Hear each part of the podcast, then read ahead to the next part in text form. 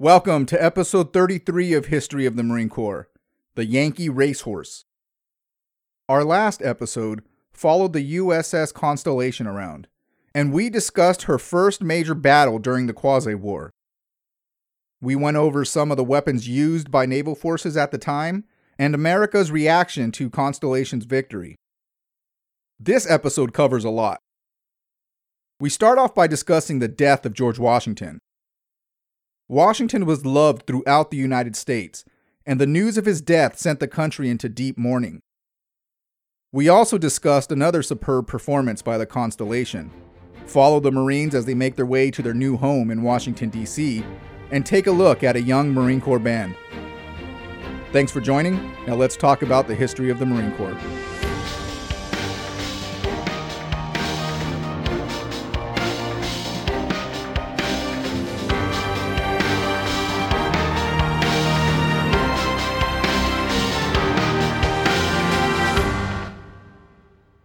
On December 12, 1799, George Washington was making the rounds on his farm. It was a cold and snowy day, but he ignored the weather and continued to inspect his farm for five hours. He described the day in his diary. About one o'clock, it began to snow, soon after to hail, and then turned to a settled, cold rain. Washington found guests waiting when he returned home for dinner. He was already late and didn't want to be a bad host, so he decided to stay in his wet clothes and sat down to eat. Washington woke up the next morning with a sore throat. It was snowing harder, but he went out anyways and trekked through three inches of snow to mark trees. The trees would be cut down to improve his landscape and build a gravel path to a future fish pond. That evening, Washington's sore throat continued to get worse. His voice was hoarse and he had some chest congestion, even with these symptoms, he was in a relatively good mood. His personal secretary, Tobias Lear, offered Washington some medicine, but Washington responded, quote, You know I never take anything for a cold. He went to bed early, but awoke in the middle of the night with a raw and inflamed throat. Washington was having a hard time breathing, and Martha, his wife, was worried about his health. She tried to get help, but Washington was concerned she might catch a cold if she went outside and asked her to wait until morning. She did, but while they waited, Washington's throat would continue to get worse. In the morning, he drank a concoction of molasses, vinegar, and butter to help soothe his throat, but he almost threw up when he tried to swallow. By this time, he was in bad shape. Washington was having a hard time breathing, and he was hardly able to speak clearly. He was dying. A few doctors were there to help Washington with his throat, and they tried multiple different solutions as Washington laid in his bed. The doctors bled him out, they tried enemas, and they even applied a mixture of dried beetles to draw the inflammation to the surface. At one time, Washington attempted to gargle with sage tea and vinegar, and he almost suffocated in the process. Estimates say that Washington lost five pints of blood during these procedures. None of the methods helped Washington with his breathing. One of the doctors recommended a tracheotomy. But this was a highly experimental process at the time, and the other doctors in the room argued against it. Leading up to his death, Washington said, quote, Doctor, I die hard, but I am not afraid to go. He didn't scream, complain, or even get emotional. George Washington, the first president of the United States, an accomplished military general, and one of the founding fathers of America died late in the evening on December 17, 1799, at the age of 67. Washington was one of the most beloved people in America at the time, and the word of his death spread throughout the country like wildfire. The United States went into deep mourning, and many towns throughout the country held their own services honoring Washington's life. Church bells rang in every city, and all businesses closed their doors. President Adams wore black clothing to show his grief for Washington's death. Government officials followed his lead and dressed in black as well. Congress draped their halls in black, military officers wore crepes on their left arm, and naval vessels flew their colors at half mast. The news of Washington's death reached Europe, and the British Navy paid tribute to the memory of the general who won America's independence. In France, Despite the controversy with the United States, Napoleon ordered 10 days of mourning. After his death, George Washington's will was made public. In his will, he decided to free all of his slaves.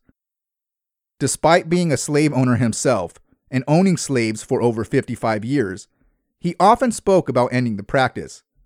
He hoped that other slave masters would follow his lead, but unfortunately, that didn't happen. The United States mourned into the new century, and the Marines departed for the Caribbean. America had two new frigates the United States and the Constellation. Truxtun was the captain for the Constellation, and he just engaged with the French frigate La Insurgente and dominated the battle. The French vessel was reputed to be the fastest ship in the French Navy, so this was a significant accomplishment for America. The Constellation received a hero's welcome when she arrived in Virginia, and the citizens celebrated the capture of the French frigate. As we discussed during our last episode, President Adams approved legislation that authorized the strength of the Marine Corps as one major, 40 other officers, and 1,044 enlisted. However, this wasn't the official strength of the Marine Corps. By mid 1799, the number of active duty Marines was 368, 25 officers, and 343 enlisted. Even though the size was small, Marines participated in the sinking and capture of 24 French vessels that year. Ships were captured off the coast of what is now the Dominican Republic and Puerto Rico. Quite a few ships were captured near the island of Guadeloupe. In January, the Marines and sailors on the Constellation arrived in St. Kitts. Captain Truxtun received intelligence that two French warships were off the coast of Guadeloupe. Reports claimed the ships were a 44 gun frigate and a 28 gun corvette. Truxtun had a pretty straightforward plan. He wanted to take the Constellation into the open sea and give them a fair challenge to come out and fight. He was cocky about his idea, too. He ordered the ship's carpenter to empty everything out of the lowest deck of the Constellation. A crew member said that Truxtun ordered them to not leave a single rope yarn in the way, as in one week he was determined to have 500 prisoners on board. On January 30th, Truxtun commenced his plan. He sailed for Guadeloupe, and when he arrived, saw a large ship on the horizon. He watched the ship for a while, and reported that she was a heavy French frigate mounting at least 54 guns. Truxtun was spot on with his observation, and the ship in the distance turned out to be La Vengeance, a 54 gun frigate. The French ship had 436 people on board, 36 of them being American prisoners. She also carried a lot of money and was in the process of delivering it to France. French Captain Pitot didn't want to engage the Americans, so he prepared his ship for an escape. Truxtun immediately began to give chase. The Constellation slowly closed the distance to the French. No one on the Constellation left their battle stations for 12 straight hours. By this time, it was dark, but the Constellation managed to come within shouting distance of the French frigate. I tried to figure out how far shouting distance actually is, but I couldn't find a reputable naval source that gives a measurement. The best resource I found is from Guinness World Records, which states the normal, intelligible outdoor range of the male human voice in still air is 590 feet, 6.5 inches. Or for those on the metric system, 180 meters. If anyone has another source, please feel free to send it my way. At around 2000, Truxtun hollered at the French captain to surrender his ship. The French responded by firing a cannon at the Constellation. That was the extent of Truxtun's negotiations. The American frigate didn't retaliate immediately. Truxtun knew the power and speed of the Constellation and wanted to get into the right position before firing. He ordered his commanders to wait. He didn't want to waste the gunpowder and ammunition and ordered them to take aim and fire directly into the hull of the enemy. It was dark, and both captains could only see a faint silhouette of their target. The French frigate fired the first shot. She moved to the port side of the Constellation and fired a broadside into the riggings. The Constellation turned into the wind and ran parallel to the enemy. She was around 300 yards away when Truxtun ordered her crew to fire. The shot was perfect, and the Constellation fired a double shotted broadside into the frigate. Both ships started the reloading process, but continued on their course. There was very little maneuver warfare going on in this battle, and both ships continued to run alongside each other, exchanging shots. The French frigate outsized the Constellation and carried heavier weapons. The total mounted weight on her broadside was 559 pounds, compared to the Constellation's 372 pounds. The French's primary target was the Americans' rigging, and due to her size and power, destroyed the Constellation's sails. While American sailors were attempting to repair or replace the sails, La Vengeance tried to escape, but she was unsuccessful, and the Americans eventually caught up to the French and continued to fight. By this time, the ships were close enough to board, and both captains ordered boarding parties. The U.S. Marines instantly stopped the French. Captain Pitot stated that the small arms fire of the American Marines were so accurate that the French crew fell back and, quote, damned the cause. An hour later, the sight of the French frigate's deck was similar to her sister's deck we discussed last episode. The Marines' shots were accurate, and the French frigate's decks were covered in blood from the dead and wounded. Five hours after the first shot was fired, the French frigate stood still. Truxtun assumed the silence meant the French surrendered, but he couldn't approach the ship, since the riggings of the Constellation sustained a lot of damage. He ordered his crew to repair the mast, but as the crew attempted to fix the damage, the main mast broke and fell into the ocean. Only one of the top men survived. The rest drowned. Among them was a 13 year old midshipman, James Jarvis. Unfortunately for a Marine below, the topmast fell directly on him, and he was stuck under it for many hours. By this time, the Vengeance managed to sail away as the Constellation cleaned up the damage from the battle. Americans suffered 15 deaths and 25 wounded during this fight. At the time, the fate of the French ship wasn't known. Truxtun assumed she was probably sinking and making her way towards Curacao. He was right again, and that is exactly the location and condition of the French frigate. It's estimated the Constellation fired over 200 shots into the Vengeance's hull. She was taking on water so fast that civilian passengers on the ship were ordered to grab a bucket and help empty the water from the sinking ship. Captain Pitot didn't even bother to port the ship at the harbor. He intentionally ran her aground to prevent her from sinking. Local historical accounts say that every inch of that ship was covered in holes. The damage was so extensive that the 26 American prisoners on board had to help patch the ship. Captain Pitot appreciated the Americans' help and he let them go free. Despite having a better armed ship, the French were in far worse shape. Captain Pitot reported 28 dead and 40 wounded in the battle, but some estimates in Curacao puts the casualty rate at around 160. If these estimates are correct, that is four times as many as the Constellation. Our last episode discussed the importance of the rate of fire, and this battle backs up that strategy. The French fired 742 rounds, while the Constellation, despite having fewer cannons, fired 1,229. The Constellation's speed and power surprised the French, and it inspired them to nickname her the Yankee Racehorse.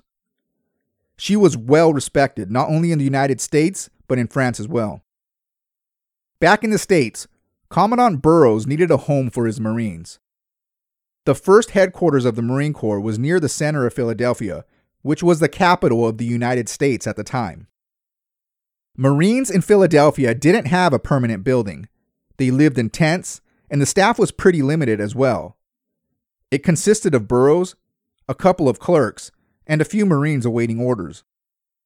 Burrows believed that officers should be in the field and not by his side in Philadelphia. His example of minimizing overhead set a precedent for future commandants. There's a value in streamlining these needs. In 2001, General James Mattis based his staffing philosophy on this belief. General Mattis actually got the idea from an Iraqi major during the Gulf War, but the technique was similar. Mattis called it skip echelon. He eliminated redundancy at various levels of the command. For example, not every command needs a chaplain, a public affairs officer, or medical personnel. If these roles were needed, Mattis would simply move up or down the chain of command and find the resources there. Mattis eliminated the surgeon, the staff judge advocate, chaplain, and sergeant major from his staff. Major Burrows settled on a pretty slim staff. It consisted of Captain George Meminger, who was the adjutant, Second Lieutenant Thomas Wharton, the quartermaster, and Second Lieutenant James Thompson, the paymaster. Here's a fun fact Thomas later married Sarah Burrows, who was the daughter of the Commandant. At the time, the Commandant had complete authority over the Corps. This meant that Burrows controlled what the Marine Corps did, not the Secretary of the Navy. Burrows was extremely protective of the Corps and his Marines. In his eyes, the Marines came first.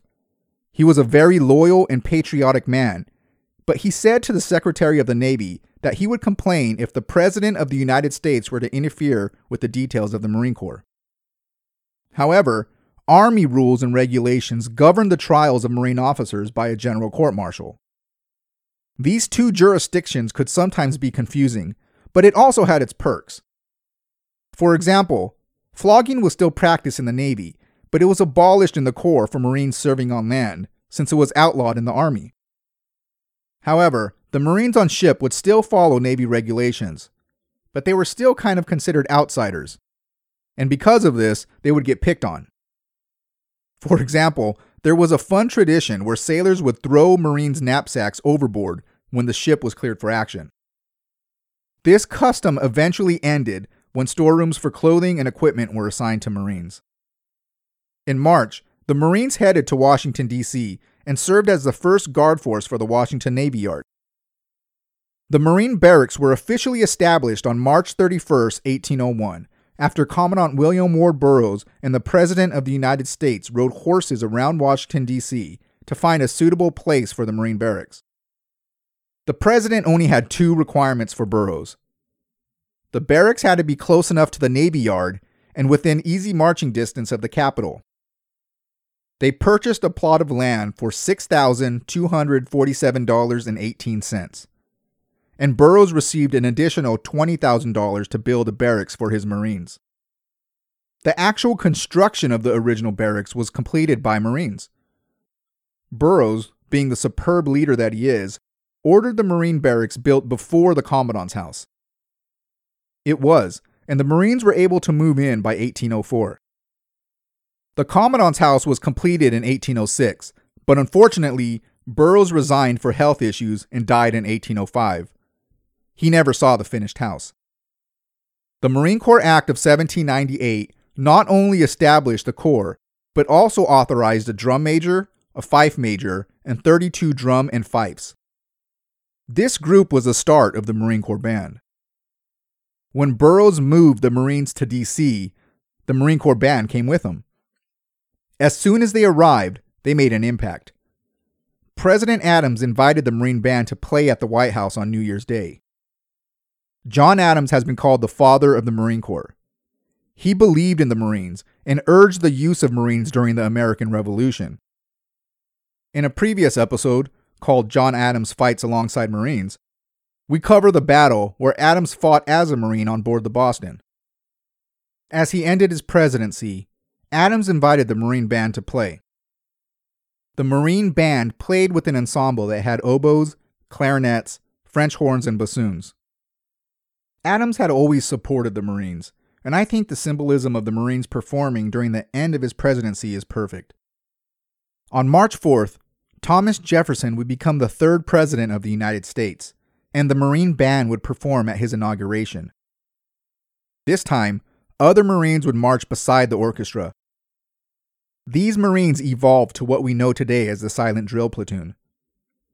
The National Intelligencer newspaper was one of the nation's leading Whig newspapers. They wrote an article that stated Sometime after the company had assembled, Colonel Burrows, at the head of the Marine Corps, saluted the president, while the band of music played with great precision. The Marines went through the usual maneuvers in a masterly manner, and fired 16 rounds. The relationship the Marine Band had with our early presidents gave them the nickname the President's Own. Next week, we'll look at the Marines' only amphibious landing during the Quasi War. We'll also close out Marine involvement at sea as the war comes to an end.